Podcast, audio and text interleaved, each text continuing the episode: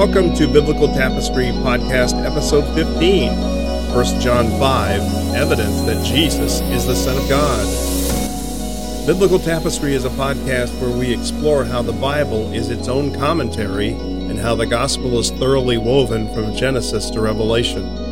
In this episode 15 in 1 John 5, we pick up from last episode in 1 John 5, verse 5.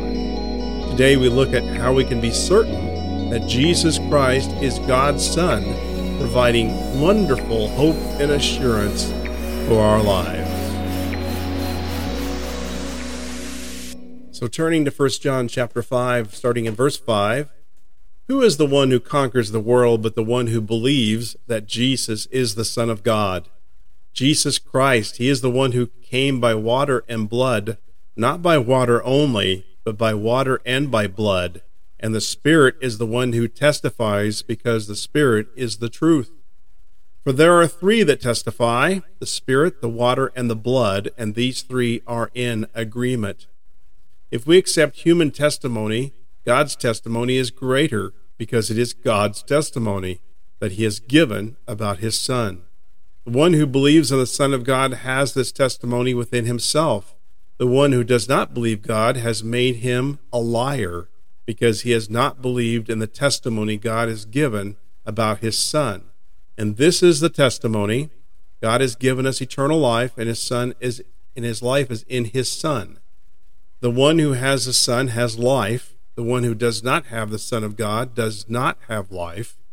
I have written these things to you who believe in the name of the Son of God, so that you may know that you have eternal life.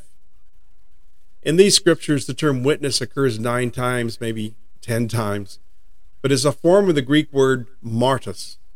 John, by using this term nine times, is telling us there is more than enough evidence to prove that Jesus is the Son of God who provides eternal life to all who believe in him. Back to verse 5 and 6. Who is the one who conquers the world but the one who believes that Jesus is the Son of God? Jesus Christ, He is the one who came by water and blood, not by water only, but by water and by blood. And the Spirit is the one who testifies because the Spirit is the truth. You know, last episode we looked at verse 5 and the promise of providing victory, of getting victory through the belief in Jesus as the Son of God. And now we are provided witnesses to that triumphant event. In verse 6, the witness are water, blood, and the Spirit. Well, what does that mean? Unfortunately, is somewhat obscure to us when it would have been very abundantly clear to John's readers of what he meant. But there are three main interpretations. One, the water and blood refer to baptism, water, and the Lord's Supper, blood. This has some difficulties as the false teachers denied that Jesus came in the flesh, so this is meaningless to them. The other issue is that the Lord's Supper is a reoccurring event and not completed in the past history as the word came, as Christ came, illustrates. Well, we also know in the second interpretation, the water and blood are parallel to John chapter 19, verse 33. When they came to Jesus, they did not break his legs since they saw that he was already dead. But one of the soldiers pierced his side with a spear, and at once blood and water came out. He who saw this has testified so that you also may believe. His testimony is true, and he knows he is telling the truth. For these things happened so that the scripture would be fulfilled. Not one of his bones will be broken. Also, another scripture says, They will look at the one they pierced. Well, this was a direct testimony from John himself. He was there, he saw this. But this is also somewhat problematic as John speaks of blood and water in this verse, and it's in reverse order to what he's mentioned in John. So, if this is the reference, and the statement that Jesus came by water and blood is not correlated, they don't line up. Well, the third interpretation is that water and blood refer to specific points in Jesus' earthly ministry, being his baptism, water, and his crucifixion, blood. Now, this links well as Jesus came into power by the water of his baptism. We see in Matthew chapter 3 verse 16, when Jesus was baptized, he went up immediately from the water. The heavens suddenly opened for, for him, and he saw the Spirit of God descending like a dove and coming down on him. And a voice from heaven said, This is my beloved Son, with whom I am well pleased. And even more so, blood refers to Christ's crucifixion, because there was many things that took place that day. There was darkness across the land from noon to 3 p.m. The curtain of the sanctuary and the temple was torn from top to bottom, impossible for a human to accomplish. But the veil was no longer necessary, as now through Christ we have direct access to our Creator. There was also a powerful earthquake. In Matthew chapter 27, verse 45, from noon until 3 in the afternoon, darkness came over the whole land. About 3 in the afternoon, Jesus cried out with a loud voice, Eli, Eli, Lama Sabachthani. That is, My God, my God, why have you abandoned me? When some of those standing there heard this, they said, He's calling for Elijah. Immediately, one of them ran and got a sponge, filled it with sour wine, put it on a stick, and offered him a drink. But the rest said, Let's see if Elijah comes to save him. But Jesus cried out again with a loud voice and gave up his spirit. Suddenly, the curtain of the sanctuary was torn in two from top to bottom. The earth quaked, and the rocks were split. There was something dramatic that took place on his crucifixion. We also know that the tombs were open, as it is stated in Matthew, but this did not occur until after the resurrection, as Matthew describes it in chapter 27. But all of this fits the historical context of John's letter. The false teachers were denying the humanity of Jesus, so John now emphasizes the reality of the incarnation. Jesus was both God and man and experienced baptism and crucifixion. Christ reconciled the world to himself on that cross. God himself bore our sins for us so that we can be forgiven and experience the love of God. Christ's death on the cross was not an accident. It was not an act of martyrdom. It was divine. It was a saving substitution for sinners. We have the witness of Christ's baptism the witness of his crucifixion. And now, also in verse 6, we have the witness of the Holy Spirit. The Spirit now being referenced three times in these verses. God gives his people the Spirit just for this purpose. In John chapter 14, verse 15, if you love me, you will keep my commands, and I will ask the Father, and he will give you another counselor to be with you forever he is the Spirit of truth. The world is unable to receive him because it doesn't see him or know him.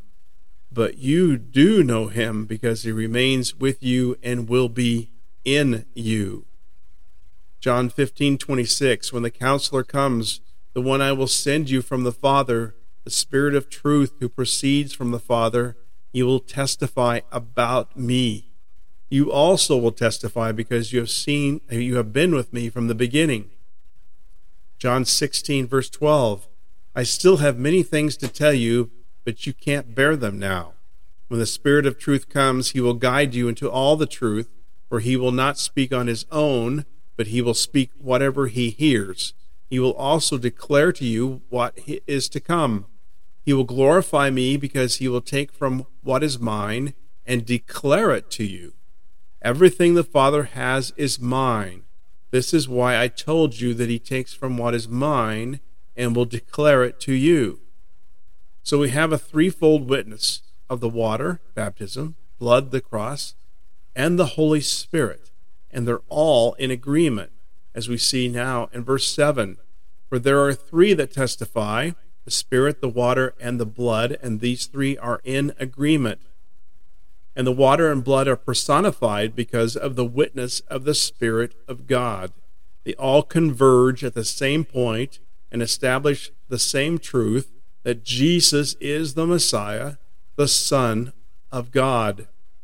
In Deuteronomy chapter 19, 15, it says, One witness cannot establish any inquiry or iniquity or sin against a person, whatever that person has done a fact must be established by the testimony of two or three witnesses. Back to verse 9 if we accept human testimony, as described in Deuteronomy, if we accept human testimony, God's testimony is greater because it is God's testimony that he has given about his Son. The one who believes in the Son of God has this testimony within himself. The one who does not believe God has made him a liar because he has not believed in the testimony that God has given about his Son.